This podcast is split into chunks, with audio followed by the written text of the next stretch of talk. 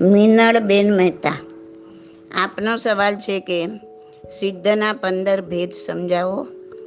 બીજો સવાલ છે, તીર્થંકરનો જીવ છેલ્લેથી ત્રીજા ભવે સંકિત પામ્યા પછી દેવનો જ ભવ કરે કે બીજો કોઈ પણ ભવ કરે? ને ત્રીજો સવાલ છે, અનંતા તીર્થંકર મહાદેવ મહાવિદે ક્ષેત્રમાંથી જ થયા અને અહીંયા ફક્ત ચોવીસ જ તીર્થંકર થયા? મિનલબેન પહેલાં આપણે સિદ્ધના પંદર ભેદ જોઈએ. પહેલો ભેદ છે, જીન સિદ્ધ. શાસનની સ્થાપના કરી તીર્થંકર થઈ, જે મોક્ષે ગયા હોય, આ બધા જ તીર્થંકરો જીન સિદ્ધ કહેવાય. એ ભેદમાં આવે, બધા જ તીર્થંકરો જીન સિદ્ધના ભેદમાં આવે. બીજું અજીન સિદ્ધ. જે તીર્થંકર પદ હજી પામ્યા નથી તીર્થંકર પદ પામ્યા વગર જે આત્મા મોક્ષે ગયા હોય તે અજીર્ણ સિદ્ધ કહેવાય.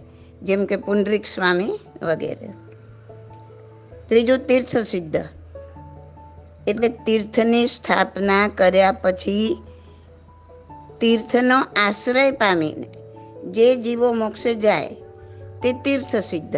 દાખલા તરીકે ગણધર ભગવંતો તીર્થની સ્થાપના થઈ ગયા પછી તીર્થનો આશ્રય પામીને મોક્ષે ગયા.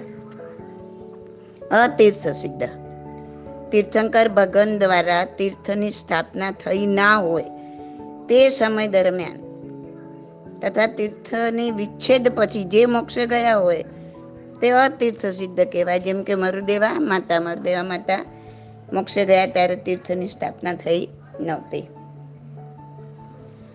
ચોથું ગૃહસ્થ સિદ્ધ. એટલે બાહ્ય રીતે ગૃહસ્થનો વેશ હોય, શ્રાવકનો વેશ હોય, પણ આત્મા અભ્યંતર રીતે વૈરાગ્યવાસિત બન્યો હોય, ઊંચા પરિણામ, ઉજ્જવલ પરિણામની ધારણામાં આગળ વધતા વધતા ઘાતી કર્મનો સંપૂર્ણ ક્ષય થવાને કારણે કેવડી બની. આંતરમુહૂર્ત આયુષ્ય શેષ હોય, તો અઘાતી કર્મોનો ક્ષય કરી તરત જ મોક્ષે જાય. અને જો આયુષ્ય વધારે હોય તો સાધુ વેશ ગ્રહણ કરી પૃથ્વી તલ પર ઉપકાર કરી અઘાતી કર્મોનો ક્ષય થતાં મોક્ષે જાય. આને કહેવાય ગૃહસ્થ લિંગ સિદ્ધ, જેમ કે ભરત ચક્રવર્તી વગેરે. હવે છઠ્ઠું, અન્ય લિંગ સિદ્ધ. અન્ય લિંગ એટલે બીજા ધર્મીના. તાપસ વગેરે બીજા ધર્મના અન્ય ધર્મીના વેશમાં મોક્ષે જાય. તેને અન્ય લિંગ સિદ્ધ કહેવાય. દાખલા તરીકે વલકલચીરી. અને જો આયુષ્ય અધિક હોય, તો એ પણ સાધુ વેશ ગ્રહણ કરે. સાતમું સ્વલિંગ સિદ્ધ. સાધુ સંયમી વેશમાં જે મોક્ષ નિર્વાણ પામે, દાખલા તરીકે જૈન, મુનિ પ્રસન્નચંદ્ર વગેરે, આ બધા સ્વલિંગ સિદ્ધ કહેવાય. હવે આઠમું છે સ્ત્રીલિંગ સિદ્ધ. સ્ત્રીલિંગથી જે મોક્ષે ગયા હોય તે સ્ત્રીલિંગ સિદ્ધ. જેમ કે ચંદન બાળા, મૃગાવતી બધા. નવમું પુરુષલિંગ શુદ્ધ સિદ્ધ. એટલે પુરુષ રૂપે જે મોક્ષે ગયા હોય તે પુરુષ લિંગ સિદ્ધ. દાખલા તરીકે ગૌતમ સ્વામી, સુધર્મા સ્વામી વગેરે. હવે નપુસક લિંગ સિદ્ધ. એટલે કૃત્રિમ નપુસંગ રૂપે થઈ જે મોક્ષે ગયા હોય તે. દાખલા તરીકે ગાંગેય મુનિ અગિયારમું છે પ્રત્યેક બુદ્ધ સિદ્ધ. પ્રત્યેક બુદ્ધ એટલે પોતાની જાતે. પોતાની જાતે કંઈ એવું નિમિત્ત પામે, સંધ્યાના રંગ છે, વૃદ્ધત્વ છે, એવું કંઈ નિમિત્ત પામીને મોક્ષે જાય. વૈરાગ્ય થઈ જાય ને મોક્ષે જાય. એ પ્રત્યેક બુદ્ધ કહેવાય. દાખલા તરીકે કરકંડુ મુનિ. બારમું છે સ્વયં બુદ્ધ સિદ્ધ. સ્વયં એટલે પોતે, પોતાની જ પૂર્ણાથી સ્વયંની પૂર્ણાથી. પોતાની મેળે કોઈ પણ નિમિત્ત વગર. પ્રત્યેક બુદ્ધને નિમિત્ત પામીને અને આ કોઈ પણ નિમિત્ત વગર વૈરાગ્ય પામી મોક્ષે જાય એને સ્વયં બુદ્ધ સિદ્ધ કહેવાય. જેમ કે કપિલ કેવડી. તેર નંબરનો ભેદ. બુદ્ધ બોધિત સિદ્ધ.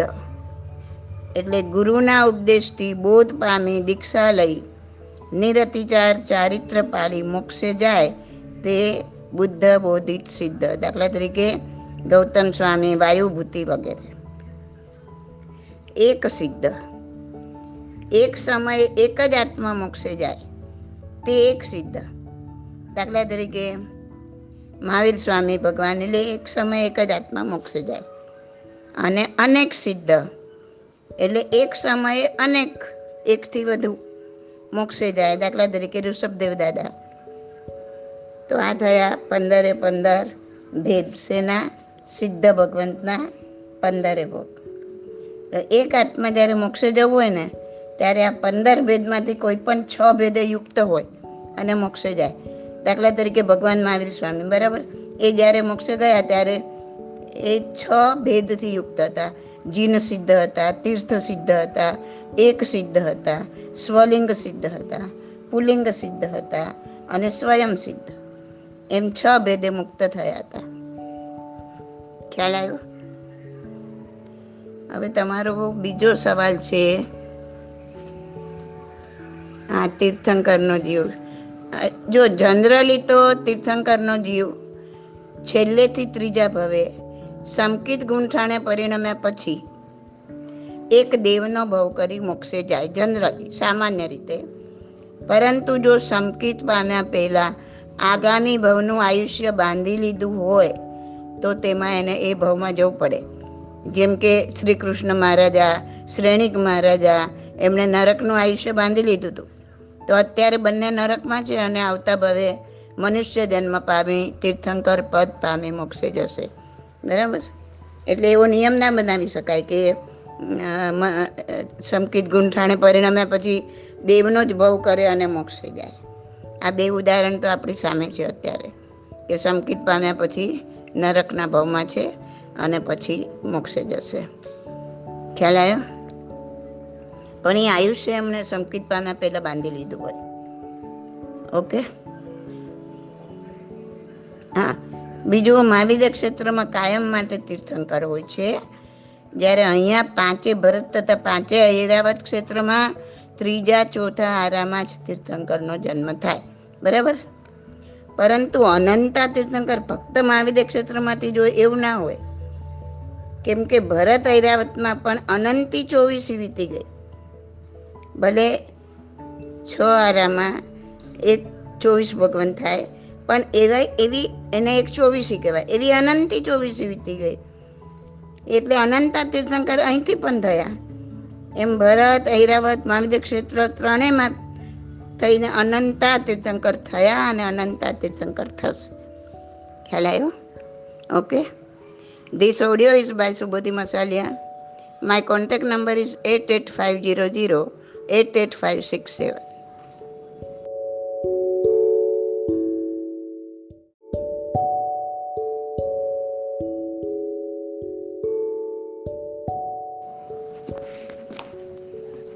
અમદાવાદથી શ્વેતાબેન. તમારો સવાલ છે, આટલું વાંચવા, સમજવા, જાણવા છતાં આર્ત ધ્યાન કેમ થઈ જાય છે? સુરતથી નિમિષાબેન, તમારો પણ થોડો એવો જ સવાલ છે. બધી જ ખબર હોવા છતાં વક્ત આવે, એટલો બધો ગુસ્સો આવી જાય છે. પારાવાર દુઃખ થાય છે, પણ આનાથી સુધરાતું નથી. વક્ત આવે, વિવેક રહેતો નથી, તો શું કરવું જોઈએ? શ્વેતાબેન, નિમિષાબેન, આ ફક્ત તમારા બે જણનો સવાલ નથી. લગભગ બધાનો જ આ સવાલ છે. ખાલી બુદ્ધિથી સમજવા વાળું કે વિચારવા વાળું એ ઉપયોગ મન છે. જ્યારે આ વિકારોને સંગ્રહી રાખનાર લબ્ધિ મન છે. પ્રશ્નોત્તર રત્નમાલા ભાગ બેમાં શરૂઆતના એકથી પચીસ સવાલમાં ઉપયોગ મન તથા લબ્ધિ મન વિશે ડિટેલમાં સમજાવ્યું છે.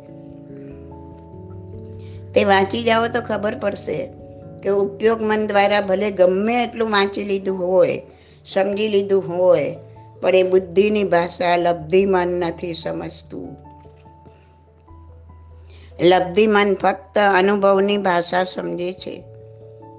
જ્યારે કંઈ બને છે, ત્યારે લબ્ધિમાન ઉપયોગ મનને બાજુ પર હડસેલી દઈ પોતાના અનુભવ પ્રમાણે રિએક્શન આપવા લાગે છે.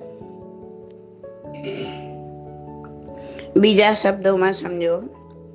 આ વાત બીજા શબ્દોમાં સમજો. તમે બુદ્ધિથી બરાબર સમજી ગયા કે લોટ કેમ બંધાય, રોટલી કેમ બનાય પણ એક પણ વાર પ્રેક્ટિકલી રોટલી બનાવી નથી, તો પ્રોપર લોટ નહીં બાંધી શકો, રોટલી નહીં વણી શકો. એ તો અનુભવથી જ આવડશે. ધારો કે કોઈ મેડિકલ સ્ટુડન્ટ થિયોરોટિકલી બરાબર સમજી જાય કે ઓપરેશન કેવી રીતના કરવું.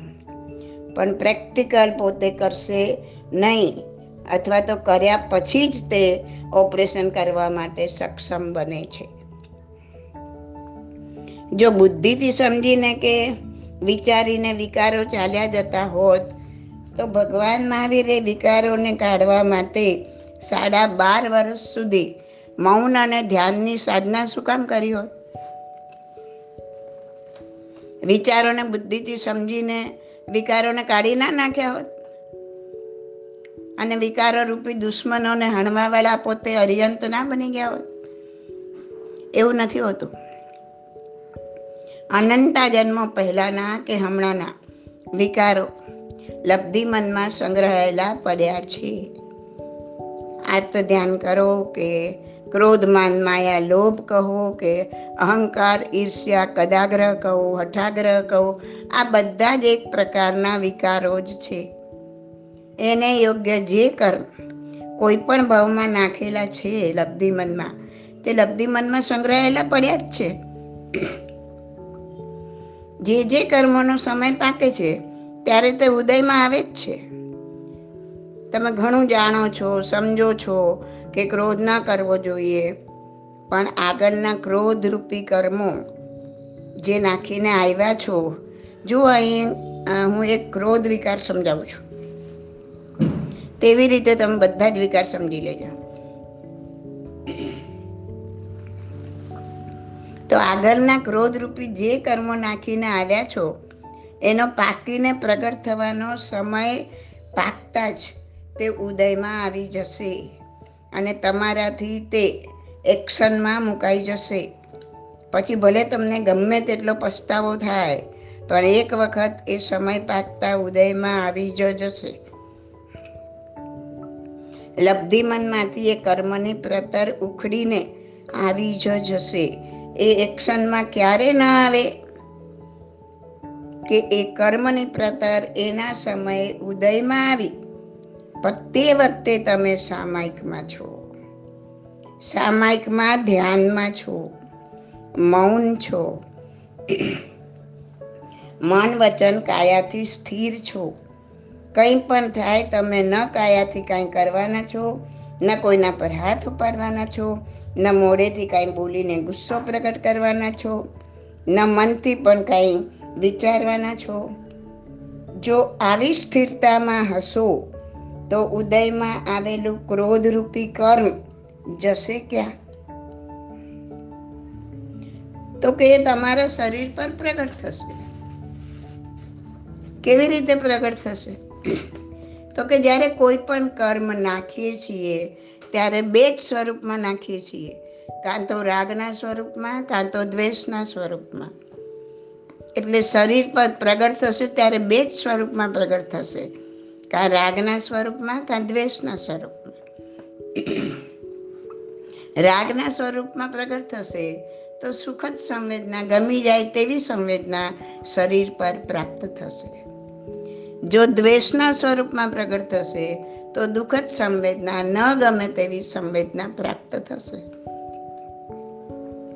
કોઈ પણ સંવેદના રૂપે પ્રગટ થાય.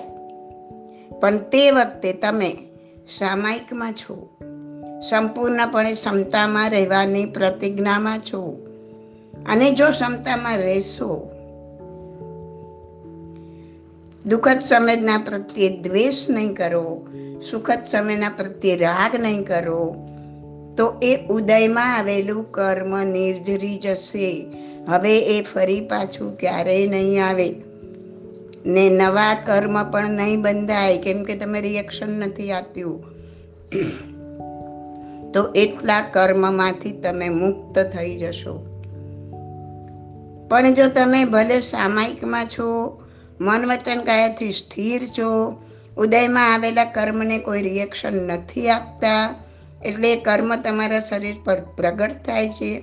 એ વખતે પણ જો સુખદ સંવેદના થઈ, એ ખૂબ ગમી ગઈ, એવી પરિસ્થિતિ કાયમ રહી જાય એવું થયું તો નવા રાગના કર્મ બાંધ્યા. જો એ કર્મો દુઃખદ સંવેદના રૂપે પ્રગટ થયા, એ વખતે આ પરિસ્થિતિ ચાલી જાય એવું થયું, તો નવા દ્વેષના કર્મ બાંધ્યા. એટલે હવે પાછા આ નવા કર્મ બાંધ્યા, તે ફરી જ્યારે એનો સમય પાકશે, ત્યારે ઉદયમાં આવશે. આમ આ ચક્કરમાંથી છૂટાતું જ નથી. સમજાયું સામાયિક શું છે? કર્મ નિર્જરવા માટેનું અમોઘ શસ્ત્ર છે. પણ અજ્ઞાનતાવશ મન વચન કાયાનો વ્યાપાર ચાલુ રાખી નવા કેટલાય કર્મોના ગુણાકાર કરી ઊભા થઈએ છીએ. એવી જ રીતે પૌષધે ચોવીસ કલાક માટેનું તથા ચારિત્ર એ જિંદગીભર માટેનું સામાયિક છે. કર્મ નિર્જરવાની જે અંતરંગ ક્રિયા સામાયિકમાં બતાવી તે જ પૌષધમાં કરવાની છે. તે જ ચારિત્રમાં કરવાની છે.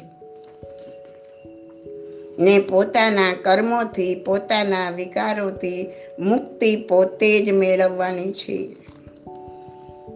ભગવાન મહાવીરે સાડા બાર વર્ષ સુધી સામાયિકમાં રહી. મૌનમાં રહી.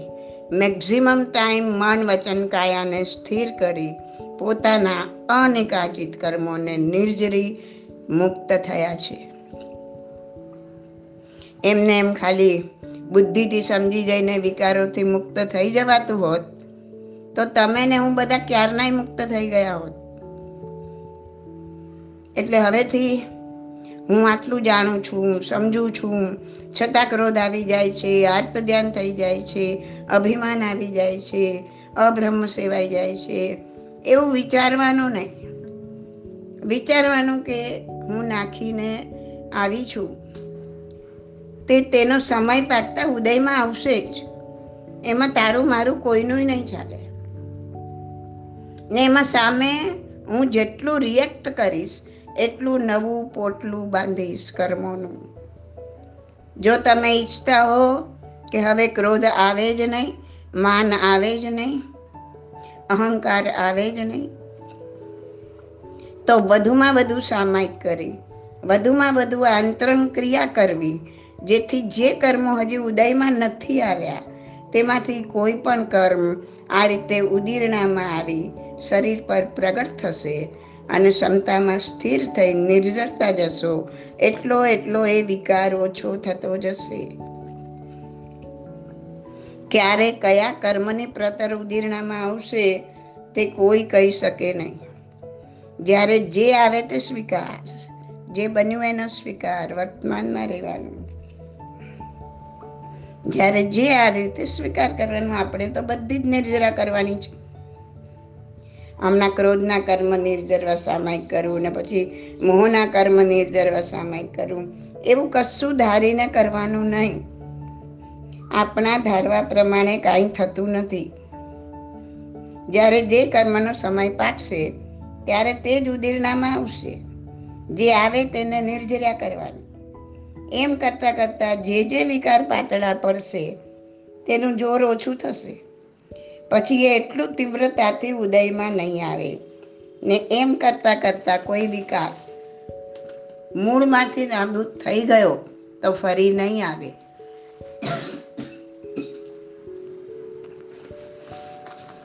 વિકારોની નાબૂદી સમ્યક દર્શનને ખેંચી લાવશે ને મોક્ષનો સ્ટેમ્પ લાગી જશે.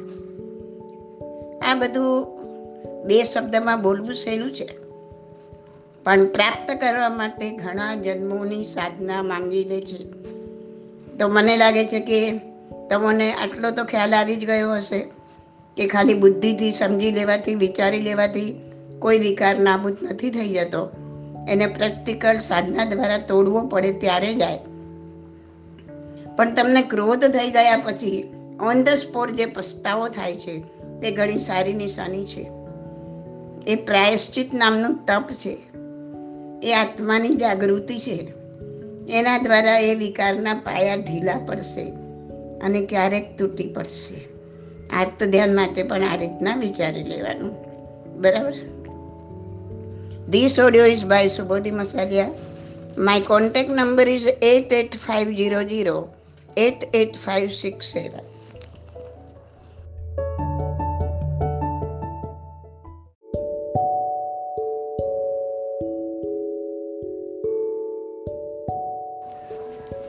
મિલનભાઈ સુરતથી. તમારો સવાલ છે કે જાપ કરવાથી શુભ ફળ મળે છે, પણ કર્મ નિર્જરા થતી નથી. કર્મ નિર્જરા માટે મન વચન કાયાને સ્થિર કરી ધ્યાન કરવું જરૂરી છે. બીજી બાજુ શાસ્ત્રમાં લખેલું છે કે એક નવકાર ગણવાથી પાંચસો સાગરો પમના પાપોનો નાશ થાય છે. તો એ પણ કર્મ નિર્જરા જ છે ને? મિલનભાઈ, જેટલો સમય તમે નવકાર ગણશો, એટલો સમય તમે બીજું પાપ કાર્ય કરવાના નથી. તો એ શુભમાં ગયું.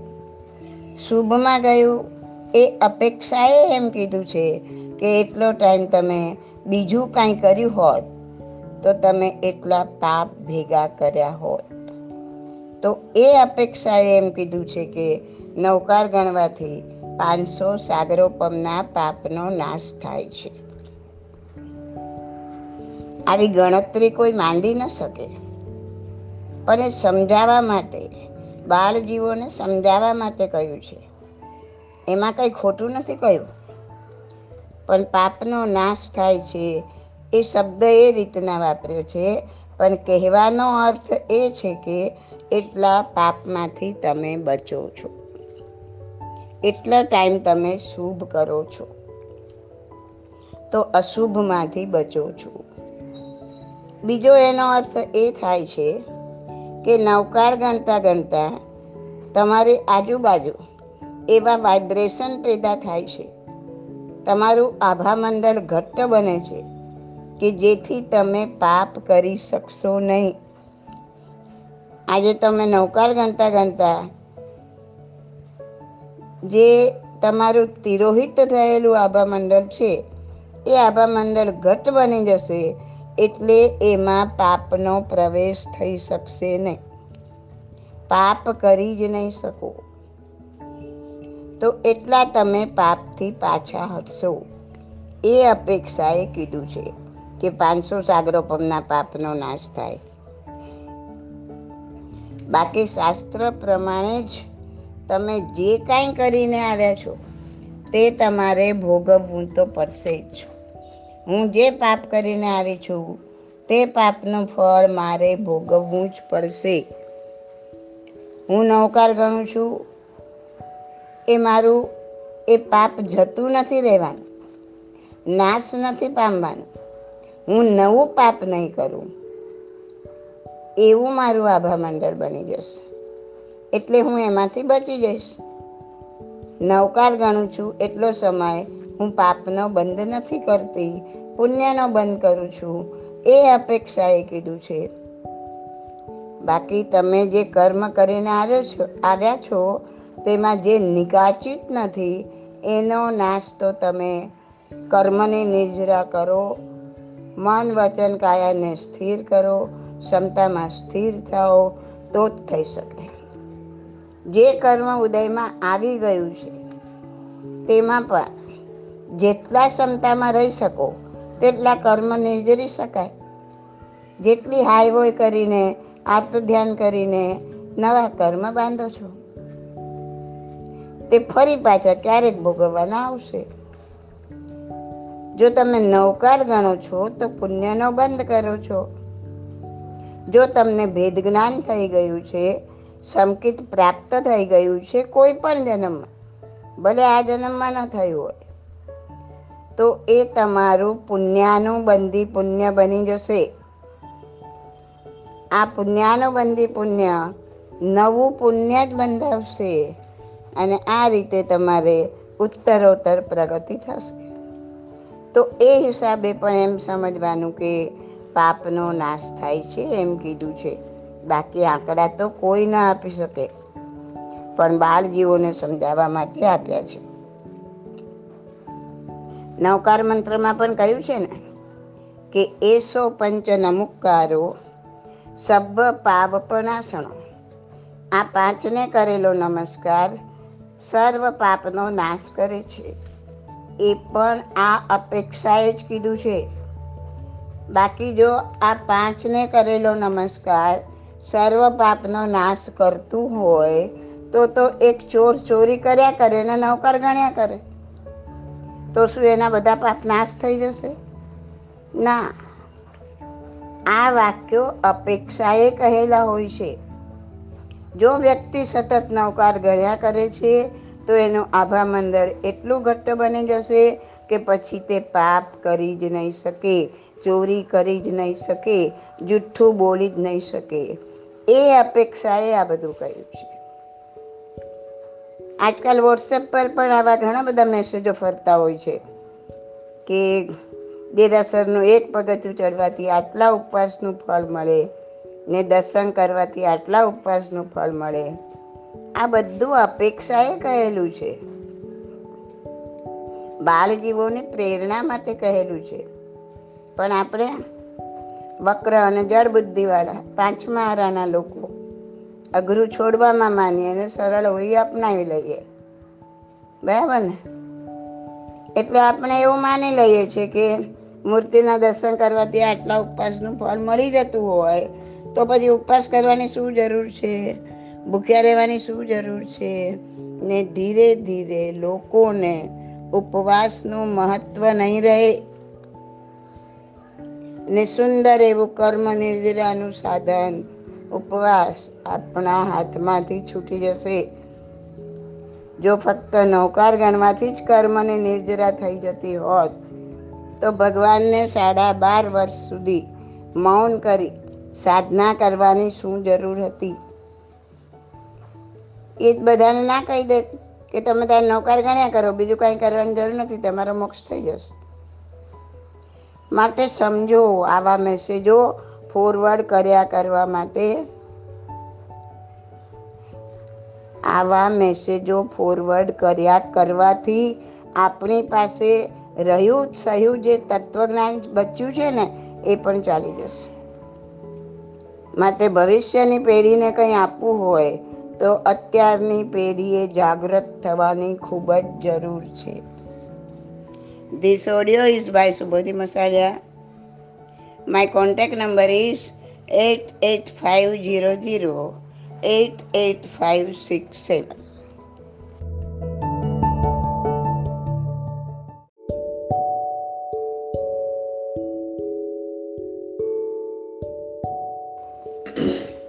Doctor Aartiben Mehta તમારો સવાલ છે કે કરેલા કર્મ ભોગવવા જ પડે છે, તો પછી કર્મ નિર્જરાનો અર્થ શું? બેન, કર્મ નિર્જરાનો અર્થ આપણે જે કાંઈ કર્મ કરીને આવ્યા છીએ, એમાંથી આપણી પાસે ઢગલે ઢગલા કર્મ પડ્યા છે આત્મા પર, જમા. એમાંથી જે કર્મનો સમય પાકે, એ કર્મ ઉદયમાં આવે. એમાં નિકાચિત પણ હોય ને અનિકાચિત પણ હોય. જેનો સમય પાકે એ ઉદયમાં આવી જાય. અને ઉદયમાં એકવાર આવી ગયા પછી એ કર્મ ભોગવવું જ પડે. પછી એનો બીજો કોઈ ઉપાય નથી. એનો ઉપાય પછી એટલો જ રહે કે જેટલું ક્ષમતા ભાવે ભોગવો, એટલી તમારી કર્મથી તમે હળવા થાવ. કર્મને નેજરા થાય. નવા કર્મ ઓછા બદલાય. પણ જે કર્મ હજી ઉદયમાં આવ્યા નથી, આત્મા પાસે સંચિત પડ્યા છે. એમાં પણ બે પ્રકારના કર્મ છે. કાં તો નિકાચિત છે, કાં તો અનિકાચિત છે. હવે જે કર્મ નિકાચિત થઈ ગયા છે, નિકાચિત કોને કહેવાય કે જે ખૂબ રસ લોલુપતાથી બાંધ્યા છે? જે કર્યા પછી આ સારું કર્યું, આમ જ કરવું જોઈતું હતું એવો એના પર સ્ટેમ્પ માર્યો છે, એનો કોઈ રંજ નથી. અને કોઈ સારું કર્મ એટલે કે રાગનું કર્મ છે, તો એને પણ ખૂબ ઘૂંટ્યું છે. બહુ ગમ્યું બહુ ગમ્યું, બહુ સરસ, આવું જ જોઈએ, આવું જ જોઈતું હતું તો એવા બધા કર્મો જે છે, એ નિકાચિત થઈ જાય છે. એ નિકાચિત કર્મ પણ ભોગવે જ છૂટકો થાય. જેમ કે મહાવીર ભગવાને ઓલા સૈયા પાલકના કાનમાં શીશુ રેડ્યું. એને એમનો કોઈ રંજ નહોતો એમને કોઈ એવો રંજ એ વખતે નહોતો એ વખતે એમને એટલું અહમ હતું, અભિમાન હતું કે મારી અંડરમાં રહેલો આ સૈયા પાલક મારી આજ્ઞાનું પાલન ન કરે. અને એટલા ક્રોધના આવેશમાં એણે આ પંચેન્દ્રિય જીવને માર્યો હશે. કાનમાં ધકધકતું શિશુ રેડ્યું હશે. અને એનું પછી કોઈ રંજ પણ નહીં હોય. તો એ કર્મ એને નિકાચિત બાંધી લીધું. પછી કેટલી પણ સાધના કરી, પણ એ કર્મ નિર્જર્યું નહીં. અને છેલ્લે એને એમના કાનમાં કિલ્લા ઠોકાયા અને એ કર્મ એમનું પૂરું થયું ત્યાં. અને એ ઠોકાયા ત્યારે પણ પોતે ક્ષમતા ભાવે સહન કર્યું. સામે રિએક્શન ન આપ્યું. ત્યારે એ કર્મ ખતમ થયું. જો આપ્યું હોત તો ના કર્મ ખતમ થાય. તો પાછા નવા કર્મ બનતા. તો જે આત્મા પાસે સંચિત કર્મ પડ્યા છે, એ કર્મને પણ એમાંથી જે નિકાચિત છે, એ ભોગવે છૂટકો થશે. પણ નિકાચિત બહુ ઓછા હશે અને અનિકાચિત ઢગલે ઢગલા હશે. એવા અનિકાચિત કર્મો હજી ઉદયમાં આવ્યા નથી. એની પહેલાં તમે ધ્યાન સાધના દ્વારા નિર્જરી શકો અને એ રીતના તમે નિર્જરી લો તો એ હવે ઉદયમાં આવે નહીં. તો હજી જે અનિકાચિત છે અને ઉદયમાં હજી આવ્યા નથી, એવા કર્મોને નિર્જરવા માટે તમારે મન વચન કાયાથી સ્થિર થવું પડે. કેમ કે મન વચન કાયાથી સ્થિર ન થાવ તો કાં મનથી, કાં વચનથી, કાં કાયાથી કર્મનો આશ્રવ ચાલુ જ રહે. કર્મનો આશ્રવ નવા નવા નવા આવતા હોય, તો જૂના એમને પડ્યા રહે. એને નીકળવાનો કોઈ સ્કોપ જ ના મળે. એટલે મન વચન કાયાને સ્થિર કરી અને સ્થિર કરવાથી જેટલો બી સમય સ્થિર થાય એક સેકન્ડ પાંચ સેકન્ડ દસ સેકન્ડ એક મિનિટ પાંચ મિનિટ પચીસ મિનિટ એ જેટલું બી સ્થિર થાય, એ સમયે નવા કર્મ નથી મળતા આત્માને. તો જૂનું કર્મ ઉદીરણામાં આવશે. ઉદીરણામાં આવી શરીર પર પ્રગટ થશે, કેમ કે તમે એને અત્યારે બીજું કાંઈ જ કરી રહ્યા નથી. એકદમ સ્ટોપ છો, સ્થિર છો. અને એ તમારા શરીર પર પ્રગટ થાય ત્યારે તમને જે સંવેદના ઉત્પન્ન થાય, ગમી જાય એવી કે ન ગમી જાય એવી, એમાં રાગ કે દ્વેષમાં ખેંચાયા વગર, ગમી જાય એવી છે તો રહી જાય એમ નહીં, ન ગમી જાય એવી છે તો ચાલી જાય એમ નહીં. અને એ સમયે તમે રાગ દ્વેષમાં ખેંચાયા વગર ન્યુટ્રલ રહો. અને જે કાંઈ થઈ રહ્યું છે, એને સંપૂર્ણ ક્ષમતા ભાવે તમે બેર કરો, સહન કરો. તો એ જે આવ્યું કર્મ ઉદીરણામાં જે અનિકાચિત હતું. અને ઉદીરણામાં આવ્યું, તમે એને આવવા માટે ચાન્સ આપ્યો. કેમ કે તમે મન, વચન, કાયથી સ્થિર થયા. તો એ જે ઉદીરણામાં આવ્યું, અને એને તમે ક્ષમતા ભાવે બેર કર્યું, સહન કર્યું, બિલકુલ ન્યુટ્રલ લઈને તો એ આવેલું કર્મ, એને રાગ કે દ્વેષનો ટેકો ન મળ્યો તમારા તરફથી, એટલે નિર્જરીને ચાલી જશે એ પછી ફરીથી નહીં આવે, એને હવે ભોગવવું નહીં પડે. આ જ આખી રમત છે. પણ મન વચન કાયને સ્થિર કરવું કેવી રીતના? કે જ્યાં સુધી તમે પાપમાં બેઠા છો, પાપ કર્યા જ કરો છો, કર્યા જ કરો છો, તો મન વચન કાયા સ્થિર થવાની જ નથી. વચન કાયા એકવાર થઈ જશે, મન તો સ્થિર થશે જ નહીં. પાપમાં બેઠેલું મન સ્થિર થઈ જ ના શકે. એટલે એમાંથી પાછું, પાછા હટવા માટેની આ બધી ક્રિયાઓ આપી.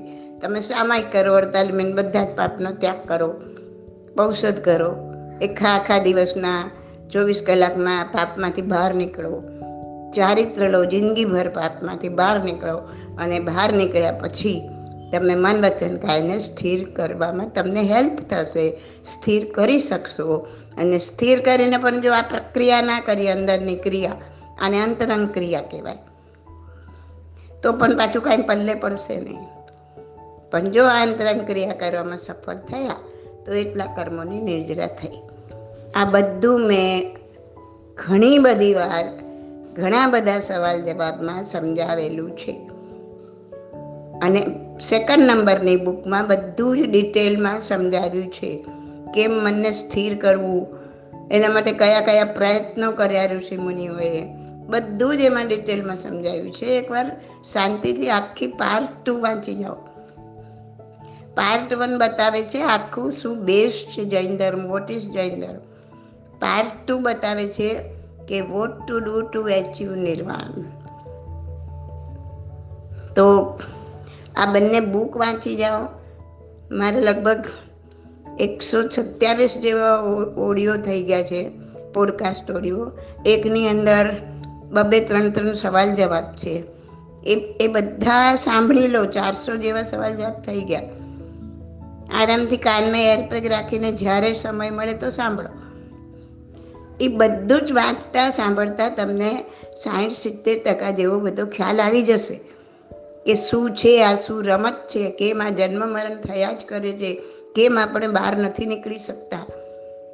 આટલું આટલું કરવા છતાં અંતે બધું શૂન્ય કેમ થઈ જાય છે? આ બધું જાણી, ખાલી જાણશો તો બી કામ નહીં થાય, પણ પહેલાં જાણવું જરૂરી છે. જાણ્યા પછી એને એક્શનમાં મૂકો. એ પ્રમાણેનું તમારું અંતરંગ ક્રિયા ચાલુ કરો. તો એનું રિઝલ્ટ મળશે. ખ્યાલ આવ્યો? તમારી બંને બુક વાંચો અને આ બધા ઓડિયો સાંભળો અને સમજો. એમાં ના સમજણ પડે તો ચોક્કસ સવાલ પૂછો. જો તમે આ બધું વાંચી લીધું હોત તો તમારો આ સવાલ આવ્યો ન હોત. અને આ સવાલના જવાબ હું એટલા માટે આપું છું કે તમારા જેવા બધા ઘણા છે કે જેને હજી બુકો વાંચી નથી, ફ્રીમાં છે, તમારા હાથમાં તમને એક રત્ન મળી રહ્યું છે, પણ ઘણા લીધું છે, લઈને રાખી મૂક્યું છે, એના વખાણ પણ કરે છે, પણ વંચાતું નથી, એનો પ્રચાર નથી કરતા. આ બે વસ્તુ કરો.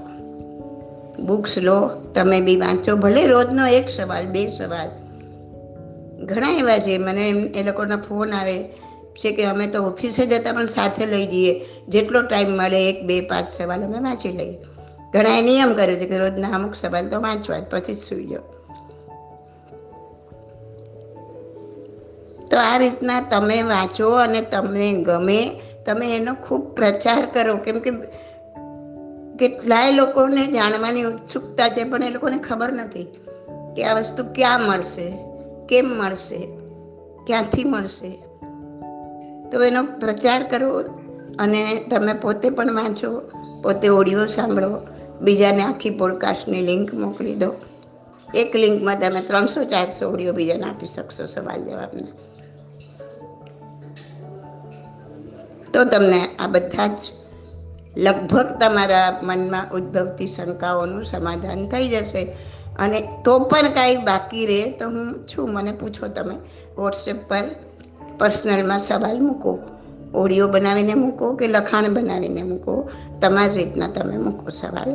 હું મને મારી અનુકૂળતા પ્રમાણે જવાબ આપીશ. Okay?